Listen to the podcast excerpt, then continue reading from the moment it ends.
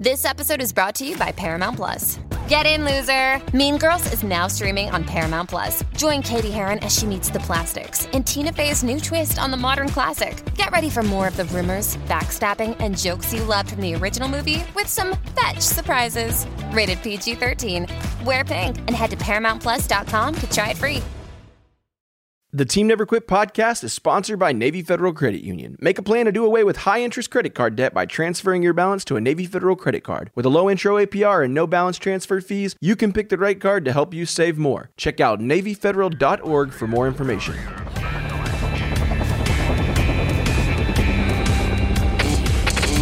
Never Quit. Team Never Quit. Team Never Quit Radio.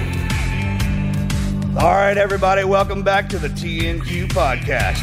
I'm your host, Marcus Luttrell. Every week, it's my job to fire you up, to ignite the legend inside of you, and to push you to your greatness. Join me every week as I take you into my briefing room with some of the most hard-charging people on the planet. They're going to show you how to embrace the suck of life, teach you the values of working your ass off, and charge through whatever life throws at you. This is the Team Never Quit podcast. So buckle up, Buttercup.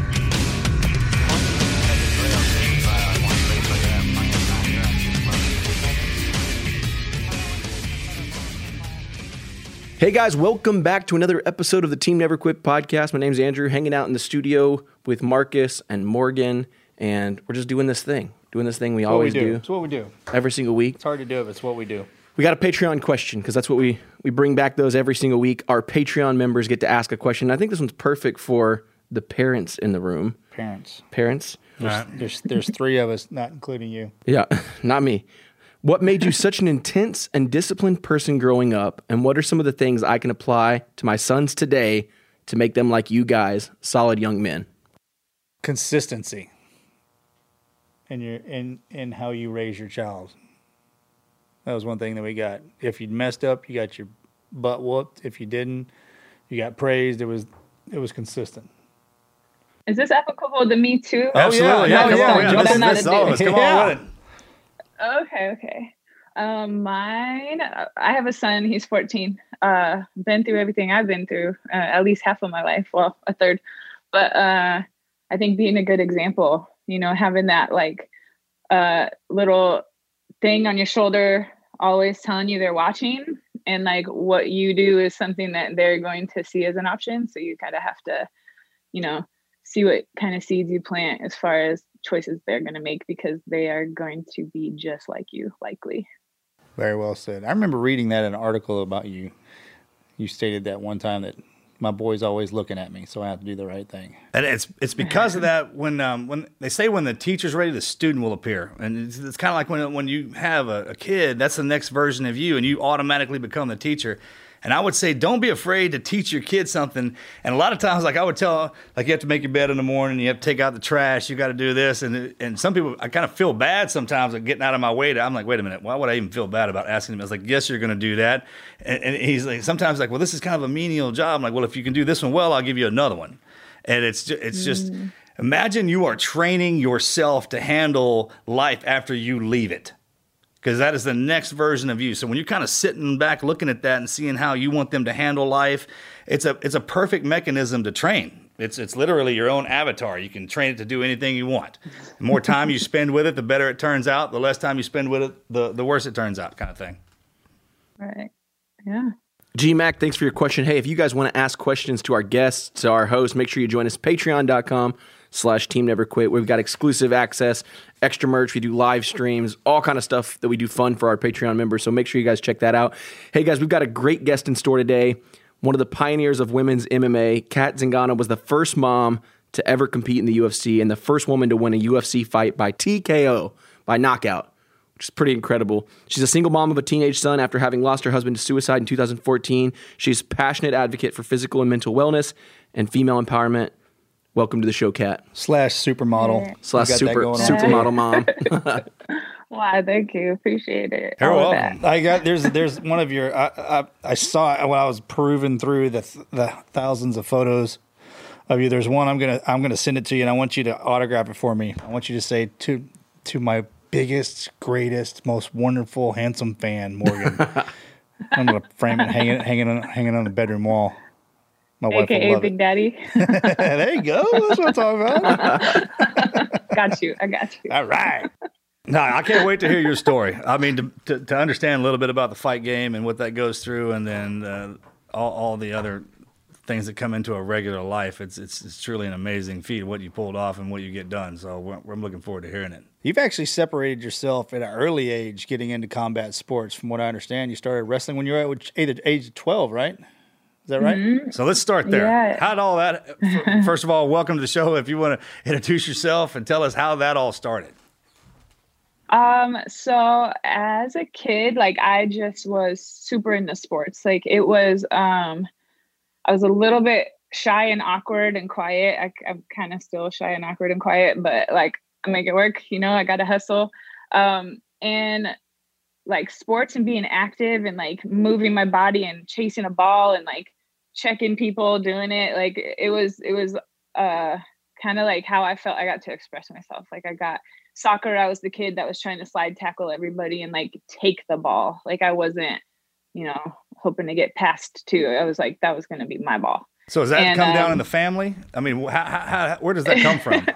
Yeah. I mean, I think like the athlete side of my family was definitely there. Like my brother and sister weren't so into athletics. Like they were more of like the academics, but and my dad was very athletic. Like he was very into sports, very into football, like wrestling, all of the like dude stuff, you know? And I think because I came out the kid that wanted to like be physical and do all of that, like it was one of the ways that we could really connect was like me not only being in sports, but kind of being like a brute out there. And like I felt kind of, I was a bit of a tomboy too. So it just was kind of like, my dad got his like boy girl fix out of one with me being the kind of competitor I was. So it was like volleyball, track, swimming. Like I just wanted to do everything. And like there's a lot going on when I was a kid. So I was kind of like stressed out and like feeling misguided at times. And what really always brought me back was just like sports, like being on a team, like being part of a group where you're like necessary and like everyone's got their part and like you're noticed when you're not there and all that stuff that like made you almost part of a gang. And being on teams was like a big thing to me. And I moved up through different sports. I got pretty good at all of them, but there was always this like point where it was like what else is there? Like what other kind of sport do I want to do? And I was going through a lot at like 12 years old. Some normal kid shit, some like not normal kid shit. But I saw wrestling and I like had been approached by one of the wrestling coaches because I was like getting in fights in school. I was fixing to ask you, did you fight outside, you know, like school fights a lot, or was that just your aggressiveness on the field? No, I was never really like, I didn't really start fights. Like I didn't pick on people. I will say though, like when I had a bad day, you know, I was not always nice, but it was like not, I didn't like look for people to just pick on. Like I definitely had, I'd put a target on people that were being mean to other people. Yeah. And then it was kind of one of those things where it was like, okay, now you're going to hear from me. And it was, you know, I don't know, it was aggressive, and it was definitely the space I was in at the time with some of the things that I was going through. And, but I feel like people still knew I had like a good heart. Like it wasn't like I was just mean, you know, it was because I was going through shit. Oh, there's a huge difference. That's a huge difference between somebody who takes advantage of what they're capable of, and then those who are, you know, they're genuinely a great person, but they will beat your ass if you get out of line. Those are down here.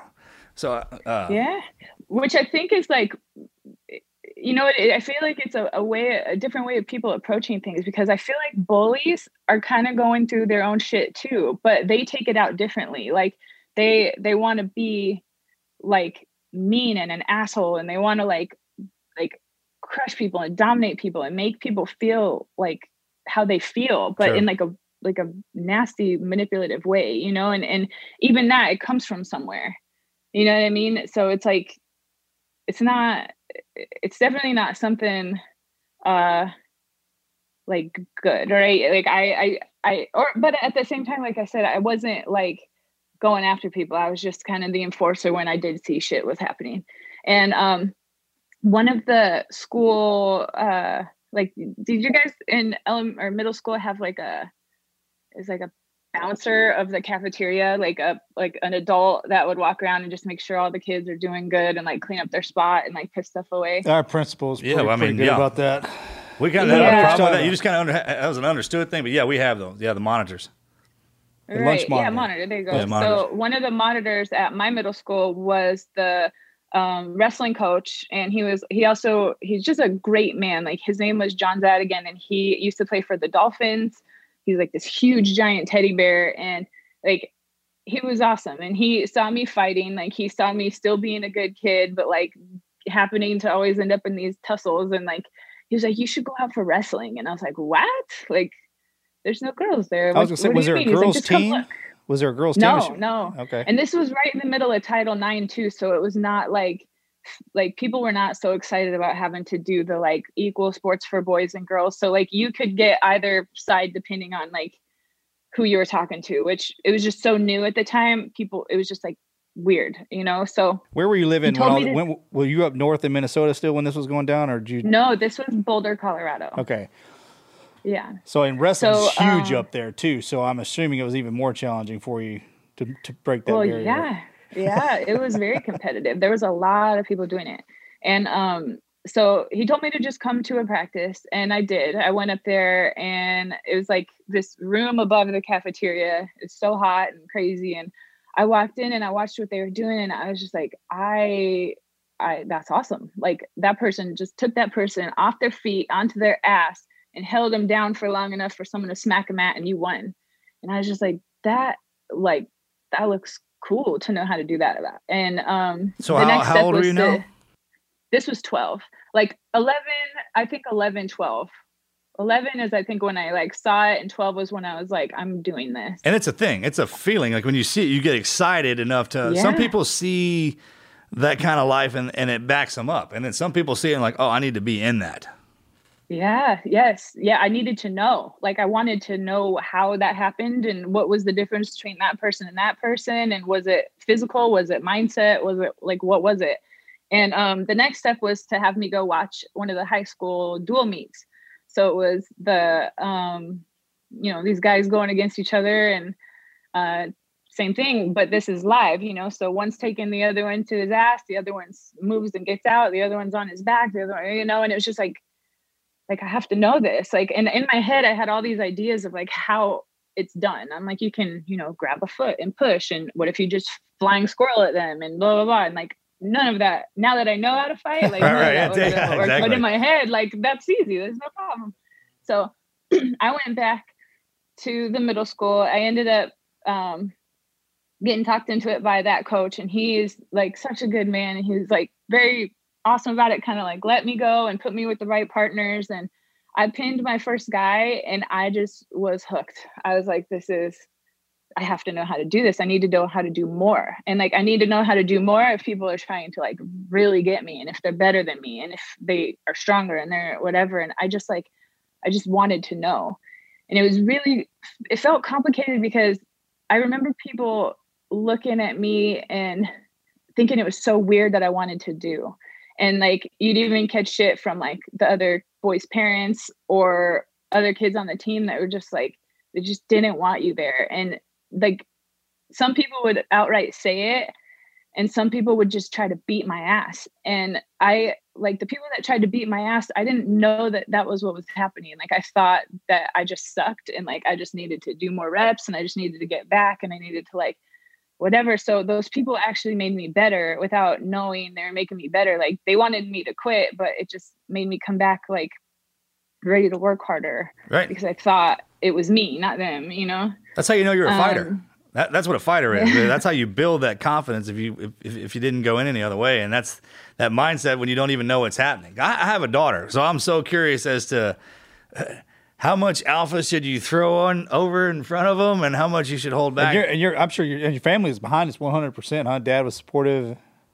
At the time, yeah. So middle school, I think they were like, oh, this is cute. Like, this will be this thing she wants to do, and like she could use the like toughness. And like, they knew I was into sports. I mean, I was the kid that was always on top of houses, climbing trees, like playing with some stranger's dog. You know, I was just active and out doing stuff. So it just seemed to them like this other new, like, little adventure that I was on. But so I did middle school wrestling. So, you know, 11, 12, 13. And then it's time to go to high school. And my parents were like, sure that I was just sticking to swimming and dance for high school. Like, and when wrestling season came around and I was like, oh, all right, well, it's time to do wrestling season. They're like, high school is different. Like, it's not the same. High school is like big, serious boys. Like, they're older than you. And I was like, oh, like, that doesn't matter. Like, I still want to do it. I still want to know. And it was a struggle in my house at first. My dad was kind of like, he liked it. He liked it because I was going out and beating people. And I think that made him feel happy to be that girl's dad, you know? But my mom was so scared I was going to get hurt. Eventually she was supportive of it because it was going to be what made me happy, because I didn't identify with any of those sports as much anymore as I had with wrestling. Like, when I found wrestling and the humbleness you had to have in it, like, the some days you're the hammer, some days you're the nail, like, all of sure, that, it was so perfect to me. Like, I liked the discipline of it. Like, I liked the consequences of it, you know? And it's pure. So I mean, it's the purest form right there when you're doing that. Yeah. And it's your will versus their will. Like, they really, like, you really have to figure out who wants it more. And for me, it was different because I was a girl. I wasn't built the same. Like, at the younger ages, yeah, we're all kind of going through the same part of puberty, but you get into high school and these are like dudes, and I'm still like, well, it's the worst part of our dude ship, because that's what y'all come through before we do. That's why y'all can whip our asses when we're younger. And then when we're going through that smell stage, because remember, did you ever get a chance? Did you ever get a chance to wrestle? Any other schools have girls, or you had to fight the guys?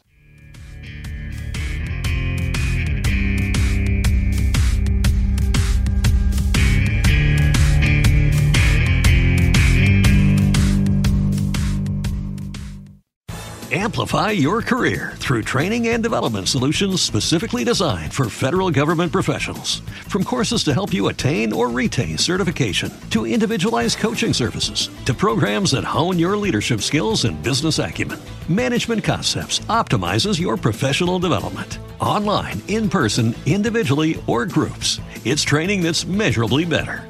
Learn more at managementconcepts.com. That's managementconcepts.com. As humans, we're naturally driven by the search for better. But when it comes to hiring, the best way to search for a candidate isn't to search at all. Don't search, match with Indeed. When I was looking to hire someone, it was so slow and overwhelming. I wish I had used Indeed. If you need to hire, you need Indeed. Indeed is your matching and hiring platform, with over 350 million global monthly visitors according to Indeed data, and a matching engine that helps you find quality candidates fast. Ditch the busy work. Use Indeed for scheduling, screening, and messaging so you can connect with candidates faster. And Indeed doesn't just help you hire faster. 93% of employers agree Indeed delivers the highest quality matches compared to other job sites, according to a recent Indeed survey. And listeners of this show will get a $75 sponsored job credit to get your jobs more visibility at Indeed.com/podcast. That's Indeed.com/podcast. Terms and conditions apply.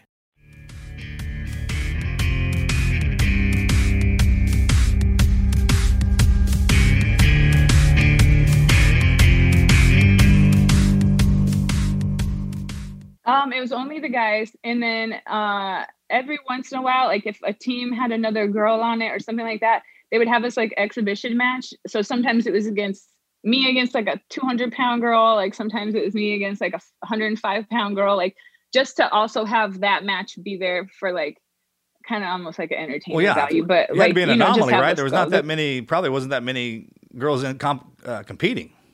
No. Well, and like some of the girls would only go against girls, but for me, I wanted to go against everyone. Well, there were other schools that were like, hey, we don't wrestle girls. Did you run into that? Or they were like, oh yeah, if you want to get on the mat with them, by all means. Yeah. I mean, well, so I think because of Title IX, like I was able to be there, and that was its own like crappy feeling because it was like, I know you have to let me here, and I don't want to feel like you have to let me. Like, let me show you, right? Like, I can fucking do this, you know, and I'll earn it. Like, I'll learn, I'll drill, I'll get back up. Like, I'll suck, I'll be great. Like, all of that, just like, let me show you. And eventually everyone on my team was like great and on board. But at first it was this weird, like, elephant in the room that I even wanted to be there. But I was winning matches. Like, I was winning matches for the school. And so at a certain point, it's like, all right, like, she's what was that like walking down the hallway serious. When you were in high school? Well, and at that point, I mean, I was still kind of going through some stuff. So it was like, but it was weird. I feel like I had this like, respect from people that like, sure you did. They didn't want to get tuned up by you. I mean, that is back in the day when that's where the respect is. There was a few girls in our school that could throw their hands real well. Man, when we grew up, they would not fuck with them. The guys didn't even mess with them. I mean, it was like, especially when they got pissed off, walking down the hallway, we were like, oh, dude, our girls are badass, dude. I mean, straight up. And then after a certain point, I had like 30 brothers that had my back too. You know what I mean? Exactly. Yeah, that's the thing. Is that, then it becomes I bet your first boyfriend was sweating nails when he was like, "Oh no, I had to be the first one to do that." Oh, I mean, I could only date a wrestler, of course. Like, there's no probably heavyweight too. Right? Some other guy's not going to step into that realm, and then if he did, then your buddies, your teammates would be like, "Who's this joke?" I guess the chess team probably like, I have to wrestle with her all day, pal. You know what I mean? No way, no one would step. That's kind of like a hardship y'all put on yourselves for stepping into that realm. There's so much stuff that steps into that. It's amazing that y'all point. It is truly. Now that we're through it and we're looking back on it, I mean, girl, I can't even. When you start like, oh, I had this Title IX, I'm like, dude, that's so many things that we didn't have to deal with. It was just the hardship and the competition between each other, which we make it twice as hard as any rule you could put on us. But then it equals out with everybody kind of has their own gauntlet they have to jump through just to get to the point to where you can play, where we can play with each other and you have your respect.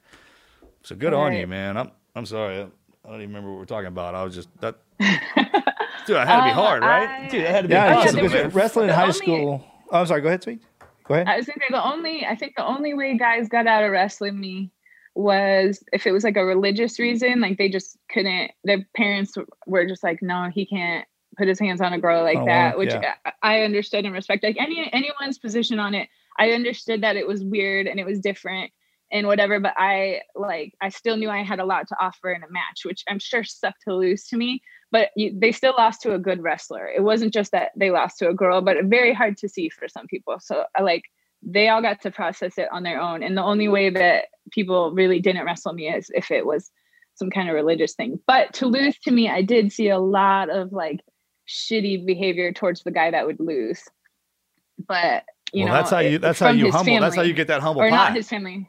That's humbleness. When someone taps you, I've had my ass whipped like that.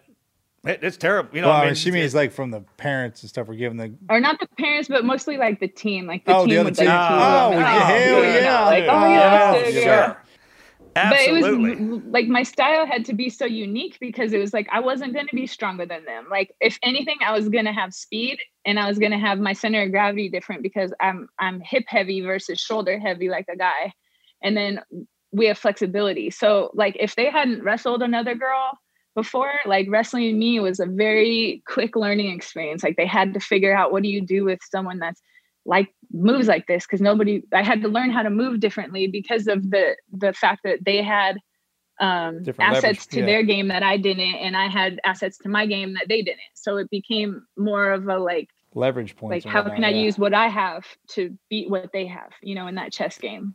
And, well, I mean, looking back, I would say anybody that you got a hold of back then and beat their ass, and they're probably looking at it like, yeah, because I would honestly tell anybody, and I was like, oh yeah, Cat beat my ass when I was in high school. It was amazing.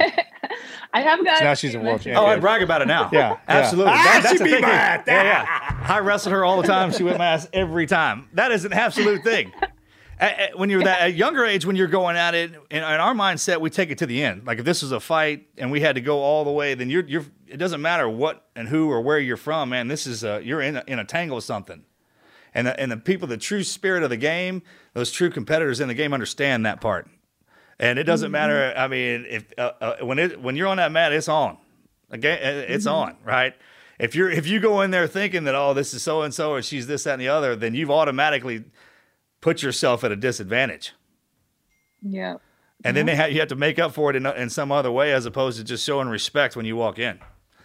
Did you I see your accomplishments in college, four-time champ. Did you win any championships while you were in high school, or did you kind of? No, those were high school. So I had two national titles in high school. I was two-time All-American. College was a little more tricky because I ended up blowing my knee right before college. Like, I was able to go in and wrestle and like go on the trips and do the things, but I don't know. Like, I had a really, really hard time, which actually translates over into my MMA career. So my senior year in high school, my best friend, she got murdered, and it was, we were so close. We were so close since we were 8 years old, and she was at all my wrestling tournaments. She was just kind of my hype man, and like, she didn't wrestle or anything, but she was just like one of the guys and around with everything. And she, I didn't realize at the time, but I was I got depressed afterwards. And what was normal to me, like what was my like pattern every day, was to still go wrestle and to still go train. And then when I blew my knee, it was just kind of like, I didn't blow my knee. I got a staph infection, and then that staph infection didn't leave my body for forever. And it went to my other knee, and I had 5 surgeries in one and like 2 surgeries in another. Damn. So when I got back to wrestling, and my goal was the Olympics in 2004, like just so much had happened that by the time I got to the trials, like by the time I was like at that place, the place that I had been literally chasing since I started. Like, they said that women's wrestling was going to be allowed in 2004. And that day, the day that they said that that was going to happen, I was going to the Olympics. Like, there was nothing going to stop me. You know, that was the goal. That was why I started. That was why I was going to finish and how I was going to finish and everything. And just all this stuff happened, and I got super depressed, and I didn't realize that I was as depressed as I was, but I you know, didn't complete wrestling the way that I wanted to. Like, I just didn't care. You know, 2004 came and went, and I didn't even go to the trials. And so that led me into feeling really crappy afterwards. Like, some of the coping mechanisms I had because that's a loss too, when you have that goal, right? And you have that thing you're looking forward to forever. And it just like, it gets there and it doesn't mean to you what once meant to you. It's like, it's just so defeating. And there was, you know, so 2004, I didn't go to the Olympics. 2005, my mom passed away of brain cancer. In 2006, I ended up having my son. And in 2006, I'm realizing I need something to do. Like, I have this little boy, I want to give him a good life. Like, I always thought I was going to have my mom. I always thought I was going to have my best friend. Like, here I am, like this tomboy with a baby. And I'm like hoping my mom instincts kick in, which they did, you know, which I'm really happy about. All right. But, I had to figure all of that out, and I was going to school, I was going to work. I was really sad that I hadn't completed my wrestling mission. And I realized I needed something. Like, I needed, just like I did as a kid, I needed to do a sport. I needed to like sweat it out every day. I needed to like a challenge, right? Every morning when you wake up, yeah, a challenge. And that hole you got to fill. Challenge and objective, like something to focus on, and as much as you want to make that your kids, like your kids are challenging sometimes, and they're not you need to do your own thing. You need to have your outlet in order to be the best parent you can be for your kids. Sometimes like they can't be everything, and like, we all got to like preface it with like, oh my God, we love our kids and our kids are everything. Like, obviously, of course. Right. But like, we still have to do something that is our outlet, our thing. And I didn't have that. I just had things I had to do. I didn't have anything that I like did for me. So I had my son. I was like having a, you know, tough time, obviously losing my mom, losing my friend. And I thought I'd be a better mom. I'd be less stressed out if I found something to do. So I was doing like jazzercise classes. I was doing like trying to get on a treadmill. Like, I can't do that shit. You know, I have to like chase a ball. I have to get after someone. I have to like touch, like I have to do something. So I went and found jiu-jitsu, started doing jiu-jitsu, and that was like close enough to wrestling while still not being wrestling that it was like the right fit for me. Because back in those days, it was still a difference. Like wrestlers didn't, yeah. You didn't go into MMA, like, and then the MMA guys like, I'm not a wrestler. Those two didn't run together yet. They were separate. Remember back when this first thing started? You said this, Cat. You said this was around 2004, 2005 ish. So I had my son 2006. So like the end of 2006. Right, 06, 07. Okay. Crazy. I think my first fight was 2007. Okay. Okay. Yeah. All right, keep going. I'm hanging on every word here. Okay. Hopefully you're tracking. Yeah. So I found jiu-jitsu, felt like it was good for my health, good for me to be a better parent and to be a more focused parent, you know. And I was going to school, but once I started doing jiu-jitsu competitions and eventually like asked if I could do MMA, it felt like this second chance at what I walked away from in wrestling. You know, like I was king because nobody knew how to wrestle, you know? And I was like, man, if I could just shoot, they won't ever hit me. And I mean, I had to learn how to get hit, but it was like, not my favorite thing. Like some people need to get hit to turn on and like blah, blah, blah. And I was like, you're not fucking hitting me.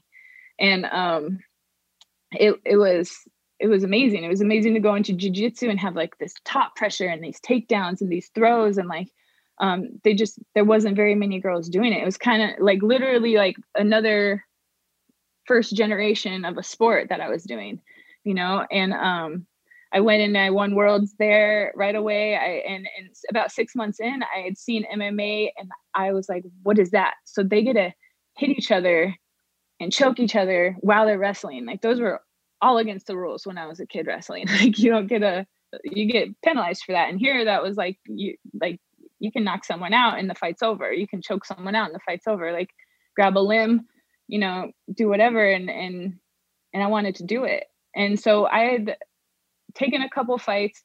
I hated them, but I loved them. And what does that mean? You hated them, but I loved them. Like it was so hard. It was hard again, you know, and it was having to prove everything again. And it was having to like earn belonging there again. And I like loved it, but at the same time, like it was like exhausting. Were you fighting guys or girls? There was no girls. It was the same thing. So you're fighting guys again? No girls. Yeah. Yeah. Oh, you're a bad. You know, and hard to get everyone to take you seriously. But with time, of course, you know, everyone's like, now you're a family, and now everyone's like, oh no, you're here, you're legit. It's real, you know. But having to build up and work through that and earn that again, like that shit's like. It's kind of hard. It's exhausting, but like to get there and to arrive is everything. So how'd you focus your mind on that? Just focus on the training or to push past that? Cause that can eat you up. I mean, you're a pioneer in the sport. You're before women had their own place. So you had to come in here and fight us to earn everyone else's spot to come in and do that. Right. I mean, you had I needed to know what was on the other side of it. You know, it was the same thing with wrestling. It was like, I want to know this. Like, I want to know, especially once I got like a couple moves in jiu-jitsu, I was like, that was my goal with MMA was if I can pull off an armbar, if I can take someone's back, if I can like do all of this while they're trying to get me, you know, if someone's trying to attack me, like, do I have this? And like, can I actually do it in that moment, in that time? And the only way to know is literally have somebody sicked on you. Yeah. And seeing if you could pull it off. And I could. And then I wanted to see, I wanted to go learn more stuff and then go try it again and then learn more stuff and go try it again. And like, obviously the opponents get tougher. Obviously the, like, you know, venues get bigger and you move up and there's more expectation of you. But like, I liked the pressure and I liked having to know and wanting to know what I could pull off in those like moments, like what did I have, you know? And, it went to, and then there was this other piece of me too, that was like, man, I like wrestling doesn't feel like it was for nothing now, you know, like I have this tool, this thing I've been working on since I was 11 years old that I now get to bring into this that people will never be able to catch up with me on. Because if they didn't start doing this at 11 too, like I'll always be able to get the throw. I'll always be able to get the takedown. Like I'll always be able to do whatever. And like, that gives me this awesome advantage while I'm learning how to box and while I'm learning how to do kicks and throw and, you know, whatever else that you need to be successful in MMA. Like I have this tool in my back pocket where if I get in trouble, I'll just wrestle, yeah. You know, and that, it's a baseline that felt, yeah. And that felt like all of that was worth it. It was like, man, like I didn't just go and not complete wrestling. I didn't go fail. That was part of bringing into what I am now, you know? And like but also gave me this motivation where it's like, I don't want when the going gets tough in this sport or when everything is against me or when I'm fucking sucking and all of that, for me to ever forget how much it sucks to regret that I didn't finish wrestling the way that I wanted.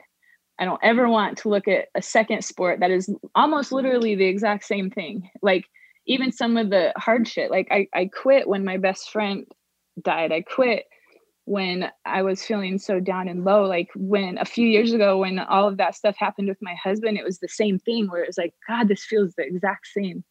And I can't regret not following through. I can't regret not finishing this because that regret felt like shit. And it still does. I didn't complete what I had set out to.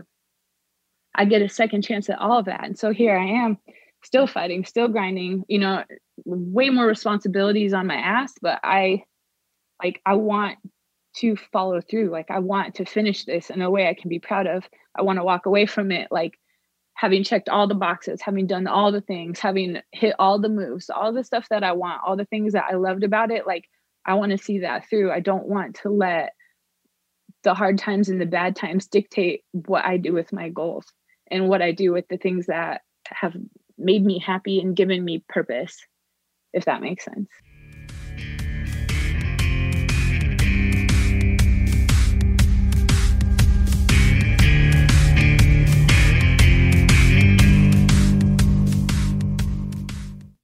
Amplify your career through training and development solutions specifically designed for federal government professionals. From courses to help you attain or retain certification, to individualized coaching services, to programs that hone your leadership skills and business acumen, Management Concepts optimizes your professional development. Online, in person, individually, or groups, it's training that's measurably better. Learn more at managementconcepts.com.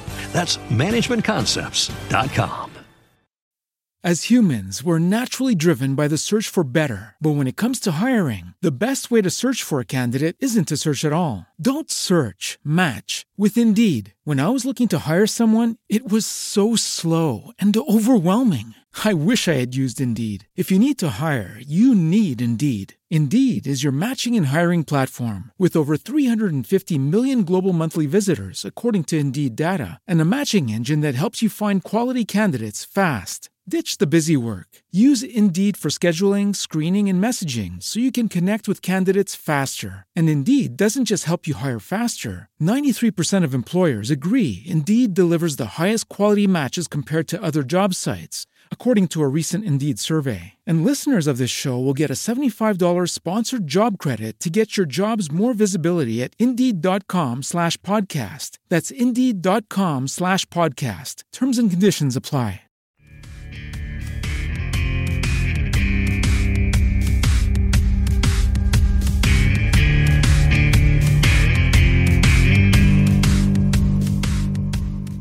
It does. And I hope this makes sense to you. Sometimes you got to hear from guys like us. All right. You never quit anything. That drive that's inside of you is designed for a reason, and it pushes you through everything that you do. And even in those hard times, you have joy. And it's the fact that you wouldn't ever quit and stop going back when you're saying, I didn't finish something. You didn't quit it. God has a way of moving you onto something, even though you think you're like, I'm supposed to be doing this right here. Like, no, because we don't know that. We're so, into what we're doing that we literally have to be shifted by life to move to the next phase in order to climb that ladder. And it bothers us because we look back and like, I'm pretty sure I didn't finish that part. Like, nope, you got exactly where you needed to be, and it was time to move. And it's usually when you don't want to.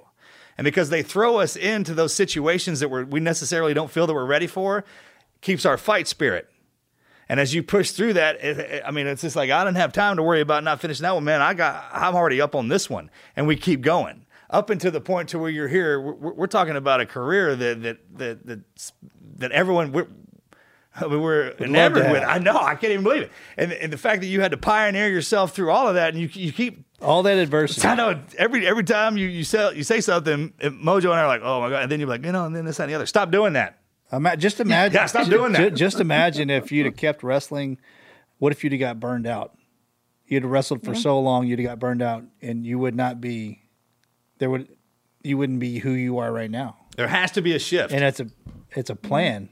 Yeah, it is. Before you come down here, imagine you wrote it out, and you came down, and now we're living it out. It wouldn't all be it'd be the hard times for us. That's how we know we're learning. As soon as our bodies start getting smashed, it's like stamping whatever it is we trained into us, so it won't ever leave. Being going through and raising a kid and being in the fight game and all that stuff like that. I mean, it's easy to get overwhelmed by it. But we just admire everything that you have gone, and we don't know the whole story. I've heard you mention that you went through a lot of things that nobody probably knows about, but. That's warriors are warriors. That's life. Gauntlets are gauntlets. There's never a finish line. No. You'll never check all those boxes. Imagine you had to go through that test because no one else could. Could you imagine how boring it would be if you checked all the boxes? Yeah, it'd be terrible. You'd be sitting there hosting a podcast with us. Right? Yeah, with us.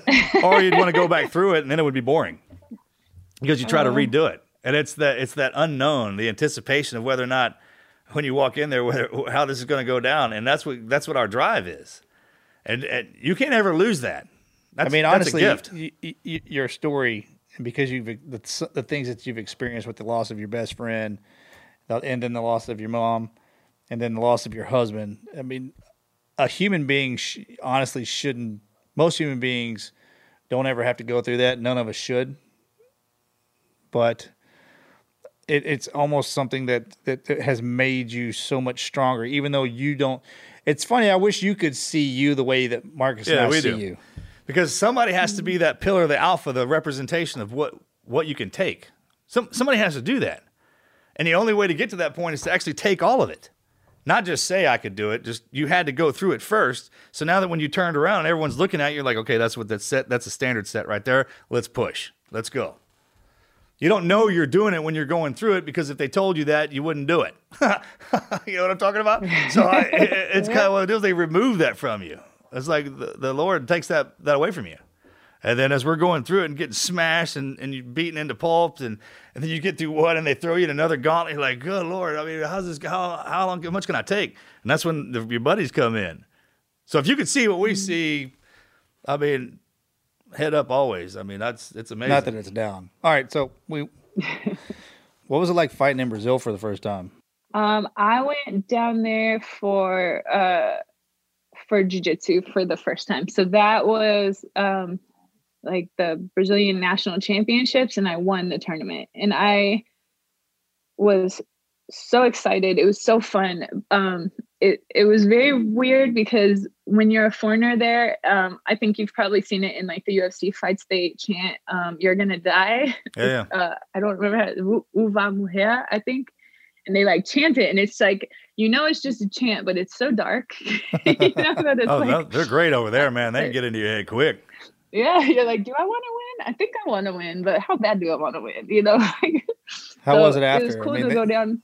After you won the tournament, was it a different mentality for them, or they seem pretty humble? You just walk around like normal is normal, but at the time it's such an emotional moment because you're in the finals of a match against someone that's local, and you're trying to win. I'm trying to get that medal and enjoy the rest of my vacation, and I'm getting told I'm going to die. They tell you, it's supposed to tell you that's motivation, not yelling, motivating. My question, I ask every fighter I come across, the fight itself, training for it, or the walk into the cage, which one's the hardest? Oh my God. The training camp is so hard. That's what the craziest part is. It's like when I see people just like smash on fighters after they lose, or smash on them for their performance, even if they won, like, it's like, you don't even understand that 15 minutes was nothing, or that 25 minutes was nothing. Like grand scheme of things, like that that, like the training camp that went into that, like the injuries that you're ignoring, like the days that you got your ass beat, the days that you still showed up even though you felt sick or you couldn't, like you were limping, like those days people don't see. They just see that like 15, 20 minute thing in there. And even that walkout where it's like everyone is huge and everything is loud and those lights are so bright and you're getting in there and they shut that door. And it's like, one of us is leaving here. And yes, it's not life or death, but it feels like it. It feels like if there was nobody in here, if there was no referee, there was no judges, like you guys are going to fight over it, over who gets to leave and who walks out or who gets carried out on their shield, you know? And, once it starts, you just go, you have to go and you adapt or you get killed. Yeah. And it's like, I feel even weird saying this to you because you guys are military and that's a real thing for you. Like that's a real, when someone says go, like that's literal. And for me, yes, fighters can get maimed and hurt and killed in there, but it's just not the same. But that is one of the reasons that I have such a connection and feel so much in supporting the military is because it's still a volunteering. Like we all still sign up for that feeling in those moments and like fighting for something that puts us at a risk, but it is a choice, you know, and there are some things about it that end up not being something we expected or something that, you know, can change your life for the rest of your life. But at the same time, it's like in your soul. Like why you're there is because it's you as a being. And like you said, it's probably something that was written for you before you even got here. There's something to it. The anticipation of the fight and going through it and then standing proud over something that you fought for. I mean, it's a real feeling. What was it like? I'm going to jump ahead. We'll circle back. But I mean, what was it like walking down the first UFC fight? I mean, like in the octagon, game on. What was it? You remember? Would that be the one you remember? That's what I'm talking about. That walk down is where, I mean, I would get more anxiety. Was it the first one you always remember? Because everybody else was like, hey, what, like I hear people like, hey, what do you remember most about being overseas? Was it your first gunfight, your last gunfight, the worst gun, that kind of thing? For you, I mean, was it the first when you're walking down? You're like, "Oh my, holy shit!" Yeah, most memorable moment. I'm fighting in the UFC right now. Okay, yeah. So my two fights, I'd say, were most memorable. Yeah, was that first fight walking down into fighting Miesha.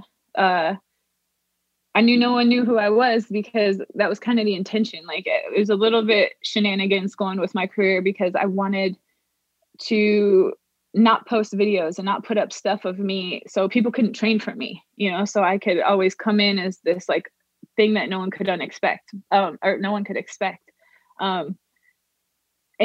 that, I knew that like I was winning all these fights, I was beating all these people, I was ranked, like there was like not a ton of knowledge of me and everyone knew who Miesha was and she had been world champion and she had fought Ronda and like she was the favorite and all of this. And it was just like, I knew I could beat her.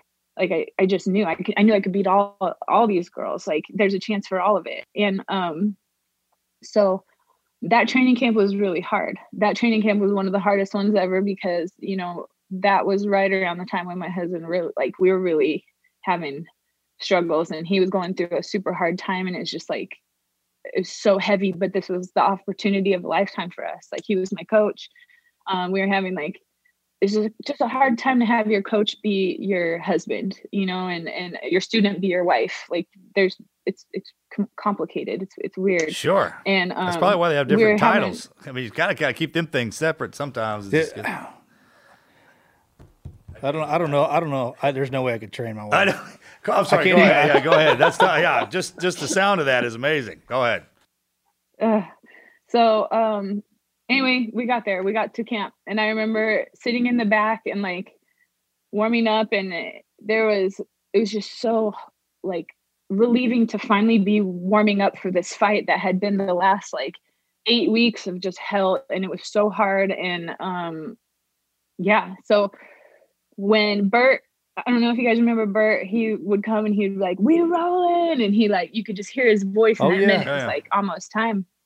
He would he came and he got me and we walked out and like it was just finally there. It was just finally time to do it. And there was nothing else to do for preparation for it. I had done all the things, I had checked all the boxes, all the miles were run, all the calories or not calories were eaten. Like there was just nothing left to do except go perform. And I knew I was going to do good. Like I knew that I earned it. And I was like, we were going to change things for people. Cause I know nobody wanted to see women in the UFC, not nobody, but there was a very large portion. And so for that, you can say that nobody wanted to see that. That's a real thing. I mean, that was made perfectly clear. Be brutally honest. You had in this forum. Yeah. You had to fight your way in there. You don't have to, say that. We all know that. Yeah. I mean, that's a real thing. Yeah. And so here it was again, where I'm like, I have to do a fucking phenomenal job because this has to be why it's cool. Like this has to be why they're like, oh, you know what? They can't fight. Or that was interesting. Or, that was like, there was technique and there was this and that. So it was like, there, I know I'm going to do a good job. I have to represent, I have to show because this is like what we want. This is what, and I know they want it. They just don't know yet. Like once you guys see it, you're going to love it, but you haven't seen it. So right now it's just weird change and it doesn't make sense. Exactly. Because most of us are trained not to want to see the girls fight or that's like a thing. And then if you do watch it, it's something like, is it entertaining enough watching two guys whip their, beat each other? So once y'all got in there and proved that and you got our attention, that's all it took. Just that first. Yeah. Right. Exactly.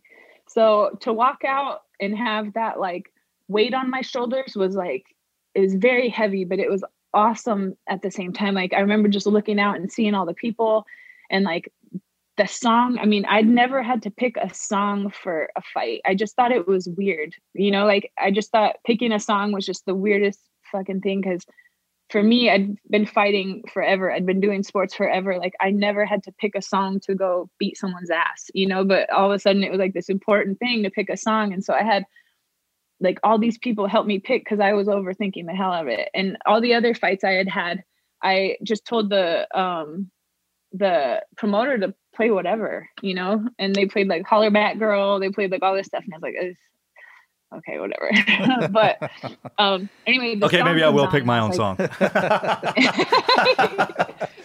right, okay, I'll pick my own song. So then, the song comes on and I walk out and like, I had said it before, but one of the trippiest parts was looking around and every show I'd ever been in, whether I was the main event or whatever I'd done, like there was empty seats. Like there was people that were in the bathrooms. There was, just places no one had bought out. There was, like their little tables where they'd had their food and some people weren't there. Some people were. There was no empty seats. Like there was a person in every seat. It was just a consistent like wall of faces and wall of humans. And they were all like looking and they were all quiet and like the lights were shining on them. And it was just so like real. And it was so big. I'd never had to walk out in front of what looked like a Super Bowl stadium of faces before. And, that was like real pressure. I was like, okay, no, now I really, really got to do a good job, So I get in there and I just like, I'd seen the octagon on TV so many times, but here I am and I can like touch it. And I'm not touching it as a fan. I'm not touching it as, someone that's like curious what this, martial arts contraption is. Like I'm in here because I earned it and I'm supposed to be, and this is my office now. And I just wanted to like feel it and touch it and not have it be because my face is pressed up against the cage and we're fighting, but because I'm there and I get to touch it. And I just wanted to feel the cage. And it got very quiet, it got very silent, very quiet. And, she came out and honestly, I was still stuck in that moment for a while. Like I couldn't turn on the whole beginning of the fight. I was just like, I felt like I was like, someone was sitting there with a remote control that like, wasn't working. Like only the B button was working and like left or something, like nothing was working. And I was sitting there watching her beat me, even though I knew she wasn't better than me, and I'm like any minute now, you're going to stop acting like this.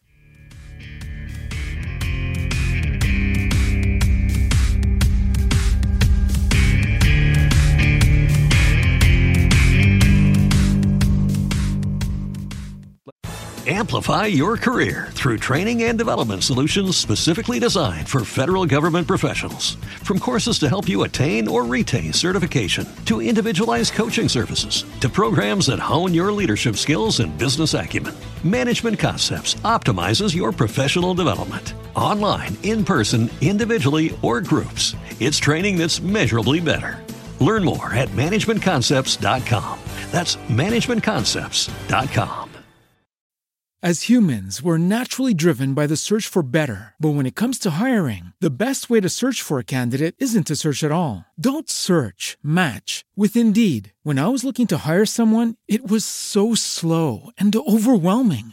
I wish I had used Indeed. If you need to hire, you need Indeed. Indeed is your matching and hiring platform, with over 350 million global monthly visitors according to Indeed data, and a matching engine that helps you find quality candidates fast. Ditch the busy work. Use Indeed for scheduling, screening, and messaging so you can connect with candidates faster. And Indeed doesn't just help you hire faster. 93% of employers agree Indeed delivers the highest quality matches compared to other job sites, according to a recent Indeed survey. And listeners of this show will get a $75 sponsored job credit to get your jobs more visibility at Indeed.com/podcast. That's Indeed.com/podcast. Terms and conditions apply.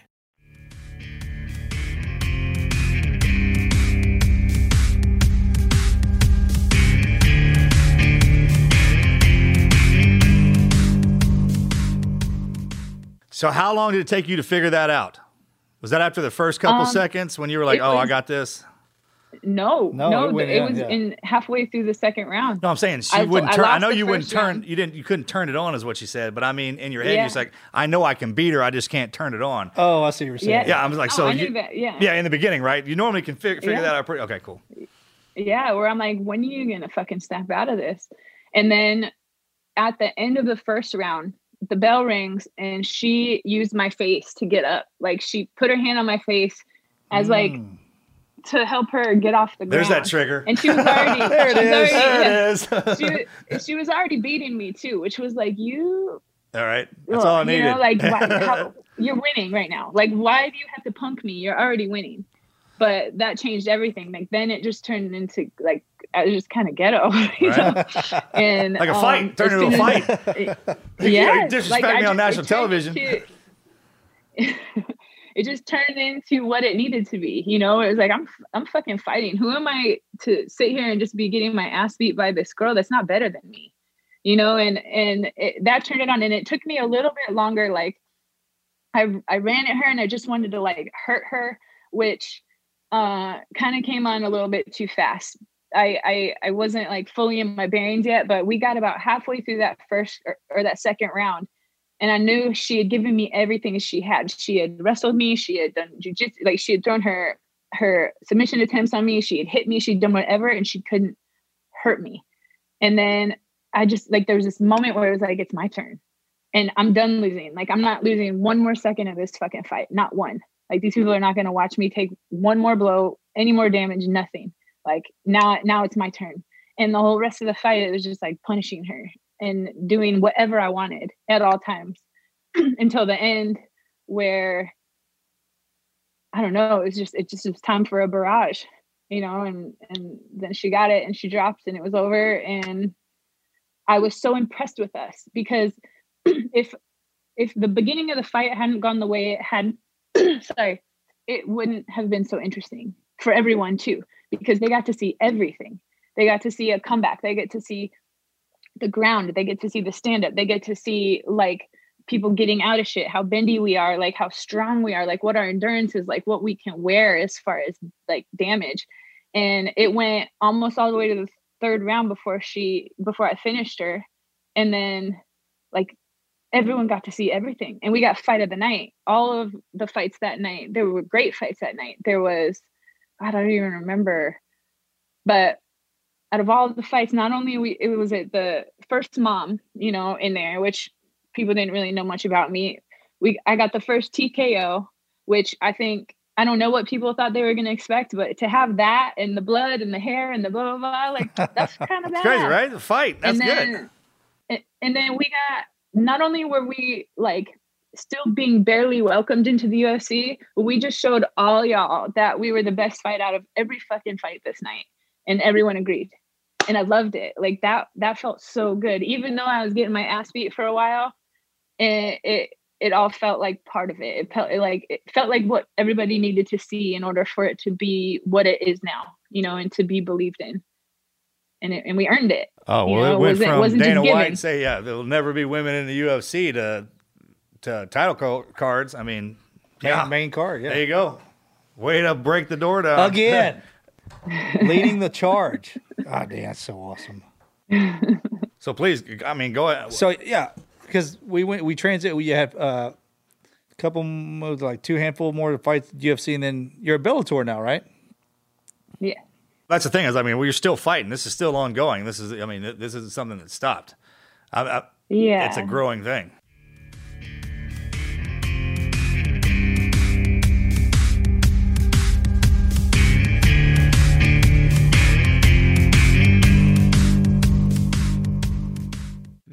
Amplify your career through training and development solutions specifically designed for federal government professionals. From courses to help you attain or retain certification, to individualized coaching services, to programs that hone your leadership skills and business acumen, Management Concepts optimizes your professional development. Online, in person, individually, or groups, it's training that's measurably better. Learn more at managementconcepts.com. That's managementconcepts.com. As humans, we're naturally driven by the search for better. But when it comes to hiring, the best way to search for a candidate isn't to search at all. Don't search, match with Indeed. When I was looking to hire someone, it was so slow and overwhelming. I wish I had used Indeed. If you need to hire, you need Indeed. Indeed is your matching and hiring platform, with over 350 million global monthly visitors according to Indeed data, and a matching engine that helps you find quality candidates fast. Ditch the busy work. Use Indeed for scheduling, screening, and messaging so you can connect with candidates faster. And Indeed doesn't just help you hire faster. 93% of employers agree Indeed delivers the highest quality matches compared to other job sites, according to a recent Indeed survey. And listeners of this show will get a $75 sponsored job credit to get your jobs more visibility at Indeed.com/podcast. That's Indeed.com/podcast. Terms and conditions apply.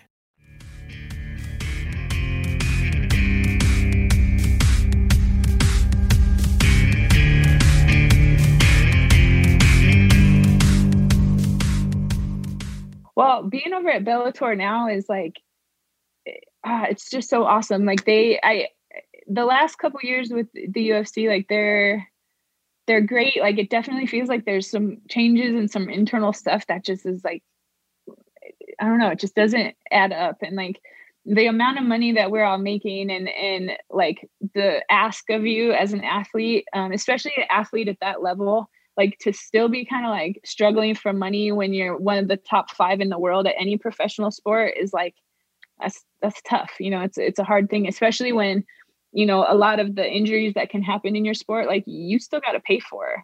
And if you're only making like $30,000 a fight and your medical bills are 20, like, and then camp costs what it costs, which if you consider gas to get to all your practices, like you have a percentage to pay to coaches, you have a percentage to pay to management.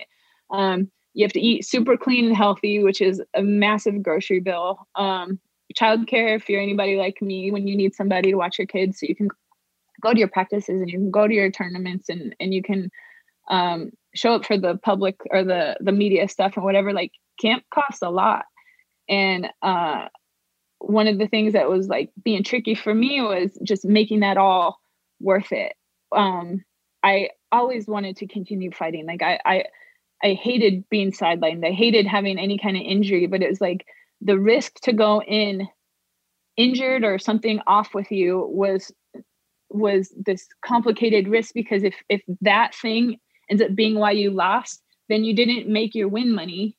And then worse of all of it, like, of course it's like, I'm making this about money at this moment, but like fuck losing in MMA, like fuck losing in a fight, especially when you have the mindset that I have where it's like, man, you just took my home. You just took my food. You just took my, like, you can get past me now. Like, everyone that's behind me, everyone that I feel like I protect is vulnerable now because I lost. You know, like those prideful things are hard when you go out there. That's well said. That's deep too. That's the hardest thing about exactly being a prize, what you're saying about being a prize fighter. I mean, it's a job, right? And the reputation that goes with just being the fighter. And if you climb your way all up the ranks, I mean, Cat, let me ask you this question too, because a lot of our listeners out there, that some of them have been in the situations, whether or not it's a professional fight or just a fight in general. Like I've had my ass kicked in the street, and it I could probably honestly say it probably still bothers me because I don't like to lose either. How do you mentally focus, and how are you able to rebound after losses and come back even stronger? I mean, you're very articulate in your mindset, and I applaud that. You're very well spoken, and I think that you could offer something up to everybody that's listening. Like, how do I rebound? How does Cat rebound from a loss or like all the adversity that you what advice? Give somebody about how do you deal with that? I mean, I think just knowing like this can't be how it ends. You know, like for me, I like when I know something is off, or I know something is wrong, or I know my performance was this way or that way because of this reason, not excuses. Like there's a huge difference between excuses and reasons. Like, and I'm not offering up any of them as to why. Some days it's somebody was just better than you, or they had it that night and you didn't, or it's just the luck of the day, you know? And like using it as information and not making it your enemy. Like I lost today. I'm sad. I'm bummed. Like I'm still like vengeful for my losses, not because I'm like have anything against these girls, but because I want to try again. Like I want to see what would happen now that I know what I didn't know before we went in against each other, you know, and like problem solving it. Like I want to see, I need it to end differently. Like I can't like have showed up to this thing, you know, didn't perform, didn't wake up, didn't do whatever. And like, consider that me. You know, like that happened that way for whatever reason, and I'm supposed to take something from it and change what I do moving forward. It really just feels like I accept it. Like I accept these losses, but I also want to know what else I can change to change it. What can I do to make myself a different version of that person that maybe wouldn't have lost? And if I do get another chance at something like this, like, will I have taken all the steps? Will I like replace what happened and what went wrong? And then I want to know that, and I want to do that. And it's all information, you know, it's all, they say it's like you win or you learn or whatever. And I it's a cool cliche, but it is very real, as long as you can like put things behind you and take what you need and leave what you don't. Well, that's the only way you'll change. That's the only way you need to work on something. If it gets pointed out, and we considered it a loss, but it's not. It's just like, okay, this is that's your standard test where you're at, and then you can push past it. And the only way to do that is that way. Do you think you learned at a young age through wrestling and through the other sports that, because you said it, and I think a lot of people don't ever come to that realization that I'm going to lose, I will fail.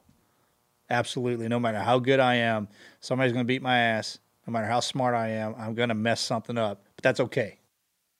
Yeah. Well, and especially on your way up from beginning at anything, like, would you guys rather try and fail and like get the chance to try again and try again and try again, or always just sit there and wonder what something's like, you know, what is it like to be good at this? What is it like to even like, how many times you got to suck at something, you know, before you're good at it? Like I'm imagining you guys are good at guns, right? You're good at shooting. You're good at your, I know there's cooler words than hitting your target and target practice and stuff like that, but I'm sure you didn't get that right from the first time you pulled the trigger. Like you had to find your aim. You had to find your stance. You had to find the way that you breathe, right? Like, and is your chin up? Is your chin down? Or your shoulders square? Or your feet, you know, like, how do you know unless you do it a bunch of times until you find out who you are and how you stand and how it works for you? Our community, we're kind of trained up a little different. We actually fail every time we do it up until the point that we pass it. And then it all came together. So there's no reward for us. It's just like, man, what are you talking about? No, it wasn't good. Keep going. And then if you encounter something and it's not a point, it's like, I made my move, they made theirs, and that was the right one at the time. It didn't have anything to do with me not being negligent on my training or anything like that. And that's kind of how they train our minds to handle the things that we do. We just go in there to go. I think one of the biggest takeaways that I've taken away from our conversation right now, and what I hope everybody that's listening has, is you always took the next step. I can't imagine walking into that gym, everybody on there wrestling. Even I would have been like, our first time we stepped into our martial arts class, I was a little nervous. I was like, man, there's a lot of people in here. They've been here a while. They know what they're doing. I don't want to get in there and embarrass myself. Where you were like, fuck it. This is where I belong. And that's inevitably what we said. But I think a lot of people meet that walking, they're greeted with that threshold. They never take the next step. And I applaud you for doing that. That's the switch. That's the spice of life. That's what makes it great, is stepping into that unknown. Would that be so something? No, it is very uncomfortable. Like, it is still uncomfortable for me to walk into a gym where I know nobody knows me or what to expect from me, and that it's weird that I'm there. And you're a world champion saying that. And you're a world champion saying that. So everybody listening is like, hey, listen up. I don't think it ever goes away, right? It shouldn't. Not if you're truly a fighter. Yeah, it doesn't. That, no matter how high you climb or how many fights you get in, it's the same thing. And that's the hunger. That keeps you sharp. The minute you lose that, and you're like, oh, I got no. Mm-mm. Then that's the difference. Like, when you walk into a fight, when you went in there to fight, and then there's being a champ and sitting in there, and a fight comes to you, or if you're there for a while, then someone brings you one when you're not expecting it. And those, as you go through life, it's those people like, hey, like, I don't like starting fights, but I will go down anytime you won't, and keep chasing that. Yeah, well, and I think just even knowing every single time, even when it's weird going in, even when I don't feel like going, like, even like whatever, like, I'm always happy walking out. I'm always like, damn, I'm so glad I went. I'm so glad I went. Yeah. Thank God I did it. I'm so glad. Yeah, so glad I did that. I've been. Mm-hmm. How's I'm gonna switch gears on you again. How I just in my mind seeing the pictures of Braden, I can't imagine he's gonna be. We'll be watching him in the UFC one day, I would imagine. Or is he taken to it, or is he kind of like, nah, Mom, I'm not gonna do this? He like dabbles with it. The thing is he's so naturally good at it, and I mean naturally, I guess. I mean, we've been playing rough his whole life. I'm like graced to have such a like rough and tumble boy that we get to. I mean, he's done Muay Thai, he's done wrestling, he's done jiu-jitsu, and he's really good at all of them. He doesn't like he. I like for him to ask me for him to do it, so it's not something that I make mine and a pressure on him, because I think there is a little bit of like, I just do remember sports being so important to me and my dad, but it sometimes being like a little pressure from him that almost like made it harder for me to like focus and compete. Yeah. Know? I was going to ask you that. That's a thing, right? You push too hard and push them away from. And then they hate it. And then it's weird. And, so I'm like, I just want him to come to me with it. And this year he wants to do kickboxing, and he's been doing kickboxing every weekend. And he's doing strength and conditioning, which he also asked me to do. And I put him in these things, and then I kind of like take my hands off, and I'm like, so what did you think? And it's so hard for me to bite my tongue with the wrestling or with the like different, like things that I know, because I fucking did them. But, and we're built the same. Yeah, we have the same mentality. You're mommy. Mommy, yeah, mommy. Yeah, mom, hey, mom, you have carte blanche. You drop in there anytime you want. Because our mother can outshoot us. And when she gets on the range, she's like, look, I don't want, she talks more crap to us than any other human even dares. Our mother will talk down to us. It's not even funny. Embarrassing. It's embarrassing sometimes. So you have that right. Tune his ass up. Did, if I'm not mistaken, you guys lived in Thailand for a little while, yeah? We took a hiatus because it was too much. Like, it was too much, and we moved to where were we? We were in Colorado still at the time. But anniversaries and things were coming up, and like I felt super alone in my parenting, and I was just like like Thailand is very medicinal. Like it's a Buddhist country. Everybody's smiling. Like the food is really clean and good. Like, the sweat out there is different. Like for you to go to like kickboxing there, jiu-jitsu there, you're in this like puddle and it's gross, but for some reason it's the best thing in the world. And, I just needed new in an atmosphere. And so I was having a tough time, and I have a friend out there, a couple of friends out there that I was like, here, take my credit card, get us out there. And I arranged everything for my son's school for him to be able to go to, where we had a tutor thing going and they gave all his assignments, and we were there for a couple months, just trying to regroup and just trying to like get my head back on straight and use it as a resource to like pull my shit together, because I was still managing it. Like I look at it and I'm like, how the hell did I even do that? Because I was struggling, but like, it was just, what do I have as a resource? What can I do like towards feeling better? Cause I didn't know what to do. And I knew people that were smarter than me. And I knew people that did have their shit on straight for the moment. And I'm like, can you help me figure out what to do with me? You're so grounded. It's extremely grounded. When you write your next book, I want it to be called Grounded. And I want you to explain to everybody how, if you will, just walk everybody through how you went from where to A to B to C to D to where you are today. You got a glow about you right now. I don't know how you're doing. Actually, that's not going to leave talking you. To us, but like it's uncomfortable. And man, you're a fighter.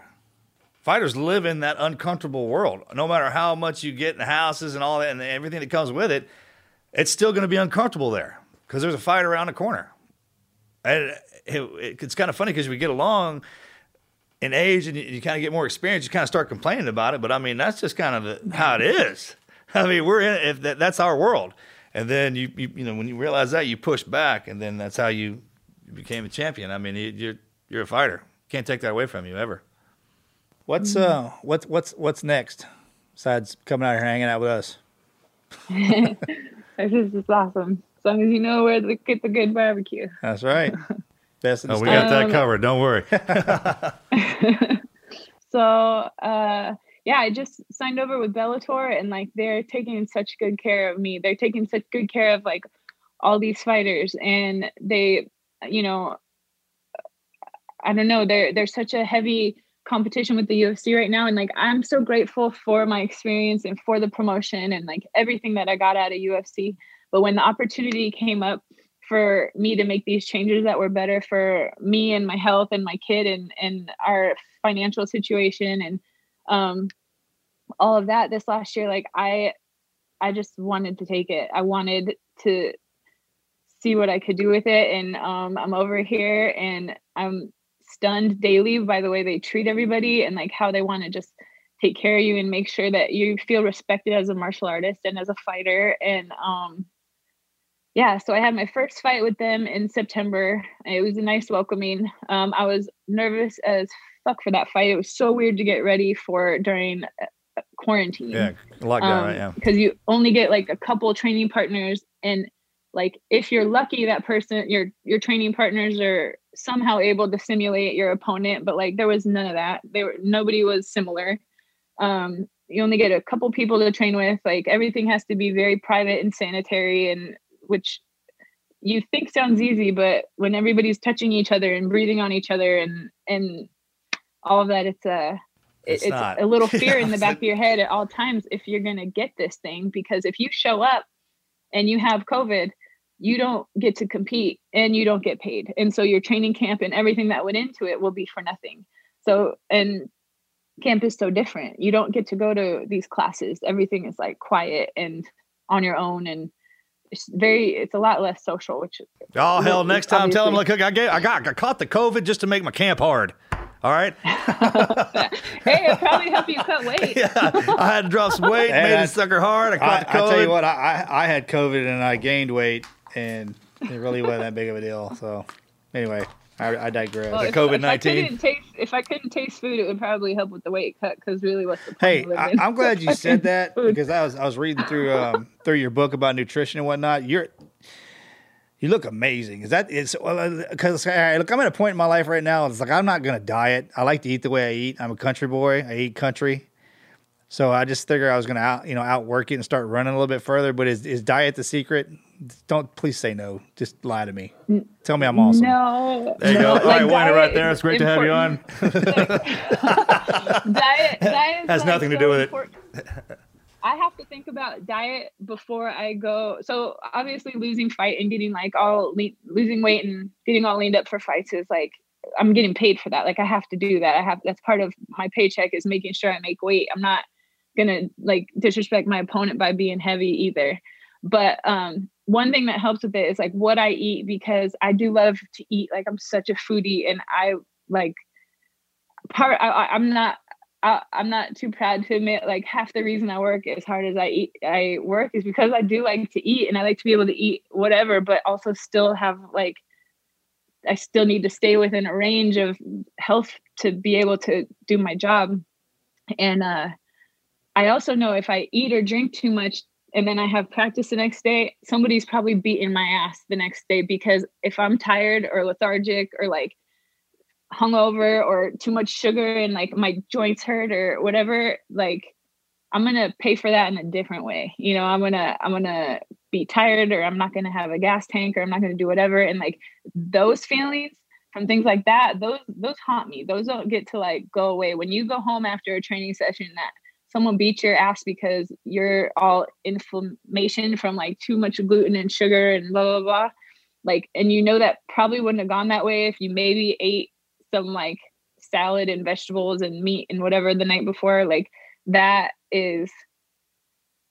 that's humbling. Yeah, well, I don't know about that. I like that big country style. I mean, you never know what I'll do in there. I might throw up on you, just to tell it what I ate down in there. But yeah, no, that's. Is a throw up a tap? If I made you throw up, does that mean you tap? Or do we just keep going? We gotta keep going. Like, keep going. Fight, man. What's this guy been eating? Yeah, that's a technique we patented back down here. Woke up this morning, know where I was at. You're lucky it won't come out the other end. Smell weird. Let's do this. Yeah, when y'all rest around, you eat clean, you smell clean when you're in there, right? It's just that's the best way to say that, though. It's about the fuel you throw in your tank, and sometimes we don't like running. Look at this guy right here. What's up? Hey, you have a Belgian or is that a German? No, it's a Belgian. Yeah. I saw him when he was a puppy on your Instagram page. He getting big. Yeah, so that fuel, man, that's important. That's the best way to say it, is like just do it because your tank run, your engine runs better. That guy right there is another full-time job. The Malinois? Yeah. Oh, yeah. I mean, those are our dogs we use in the service. I mean, those guys, jeez, Louise. Yeah. Good on you for owning one of those. I tell people when they ask me, it's like, should I get a Belgian? I was like, no, that is not a dog. It's a machine, and you aren't ready for it. Well, they don't come pre-programmed. I think that's why people get them is they see them from the movies, and they're like, oh, this dog's going to do all this shit. It's like, do you know how much training goes into these dogs being that way? And if you don't do the training, they're going to run you over. Those things are wired on 220. Like, I mean, it's just nothing but that's an Energizer Bunny on steroids. It's unbelievable. Yeah. So how can people tell us? Yeah, wrap this up. How can people follow you, find you, and keep up with your career? So I am on Instagram. I'm Alpha Cat Zingano on Instagram. I also have a Facebook that's Cat Zingano MMA Fighter, and a Twitter that is Alpha Cat Zingano. Also, I believe. I'm going to start following you. Follow me back. We'll make sure we put that out. And do you have a fight coming up? What's next? Okay. So I think I asked for the end of February.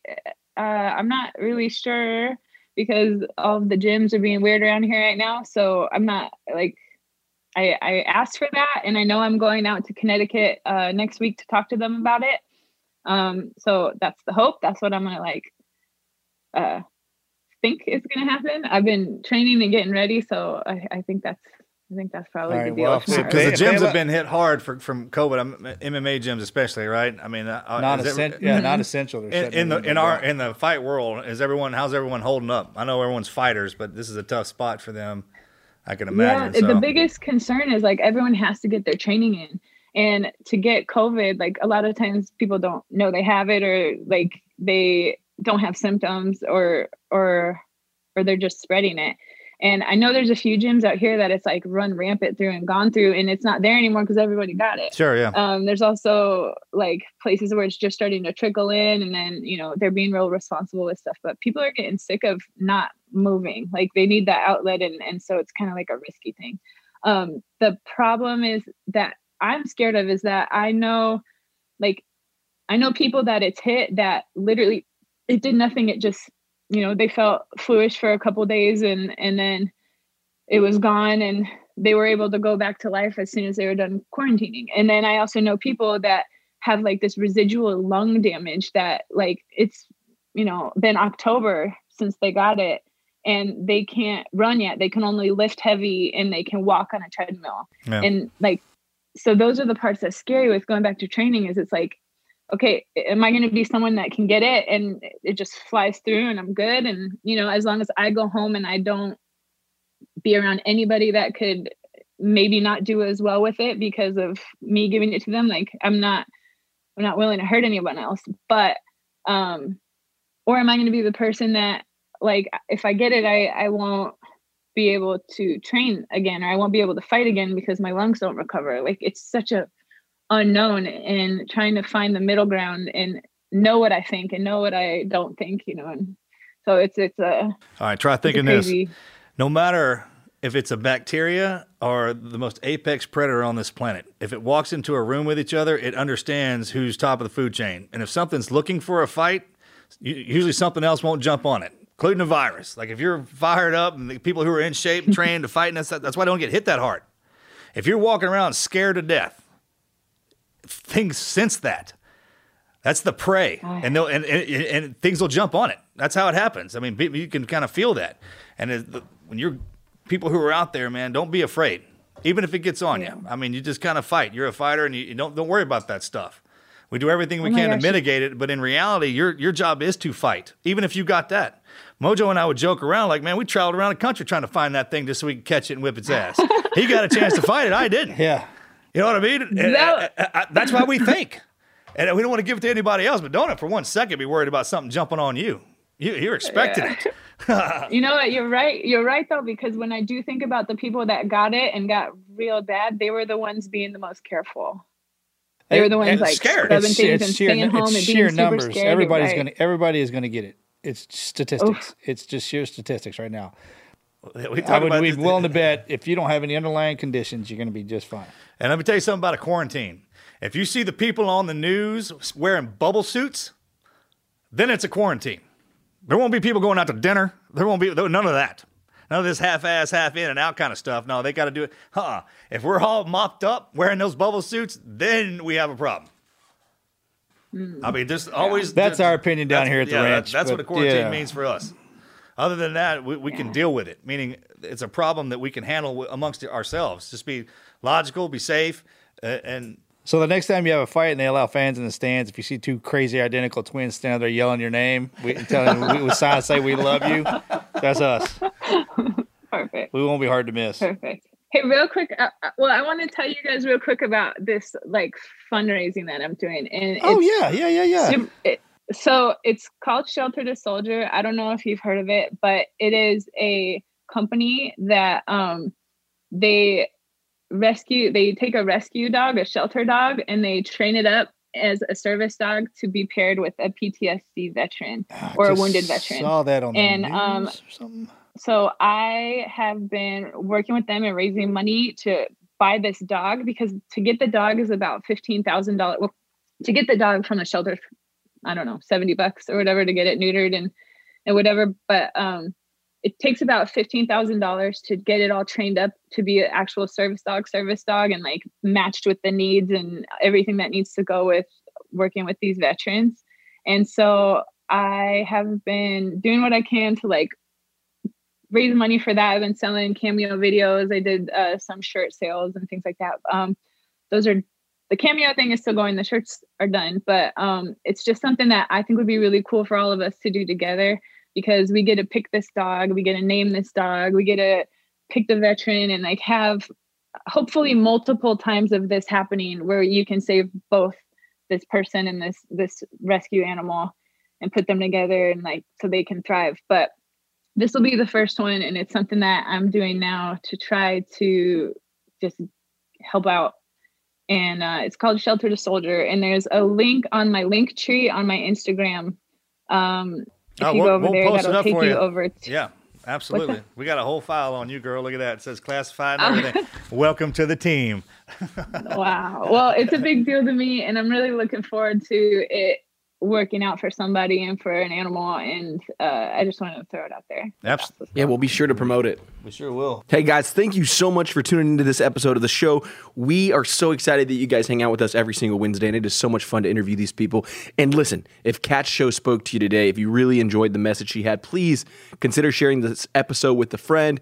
Make sure you subscribed. Apple Podcasts, Spotify, wherever you get your podcasts, that's where we're at. Hey, make sure if you're not already, join us on Patreon, patreon.com/Team Never Quit. That's where you can get exclusive access to the show. Make sure you leave us a review, share the episode with a friend. Thank you guys. Hey, we've got some great guests in store for 2021.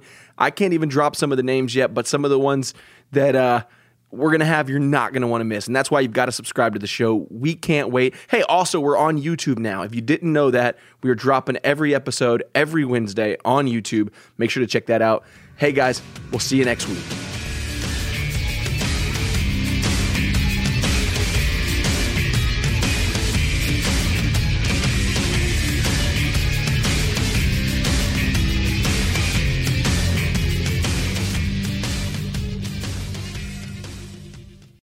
Amplify your career through training and development solutions specifically designed for federal government professionals. From courses to help you attain or retain certification, to individualized coaching services, to programs that hone your leadership skills and business acumen, Management Concepts optimizes your professional development. Online, in person, individually, or groups, it's training that's measurably better. Learn more at managementconcepts.com.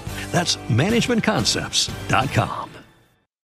As humans, we're naturally driven by the search for better. But when it comes to hiring, the best way to search for a candidate isn't to search at all. Don't search, match with Indeed. When I was looking to hire someone, it was so slow and overwhelming. I wish I had used Indeed. If you need to hire, you need Indeed. Indeed is your matching and hiring platform, with over 350 million global monthly visitors according to Indeed data, and a matching engine that helps you find quality candidates fast. Ditch the busy work. Use Indeed for scheduling, screening, and messaging so you can connect with candidates faster. And Indeed doesn't just help you hire faster. 93% of employers agree Indeed delivers the highest quality matches compared to other job sites, according to a recent Indeed survey. And listeners of this show will get a $75 sponsored job credit to get your jobs more visibility at Indeed.com/podcast. That's Indeed.com/podcast. Terms and conditions apply. Before Shopify, were you wondering, where are my sales at? Now you're selling with Shopify, the global commerce platform supercharging your selling. You have no problem selling online, in person, on social media, and beyond. Gary, easy on the cha-ching. Oh, sorry, but my Shopify sales are through the roof. Start selling with Shopify today and discover how millions of businesses around the world use Shopify to ignite their selling. Sign up for a $1 per month trial period at shopify.com/listen. Shopify.com/listen. Join us today during the Jeep Celebration event. Right now, get 20% below MSRP for an average of $15,178 under MSRP on the purchase of a 2023 Jeep Grand Cherokee Overland 4xE or Summit 4xE. Not compatible with lease offers or with any other consumer incentive offers. $15,178 average based on 20% below average MSRP from all 2023 Grand Cherokee Overland 4xE and Summit 4xE models in dealer stock. Residency restrictions apply. Take retail delivery from dealer stock by 4/1. Jeep is a registered trademark.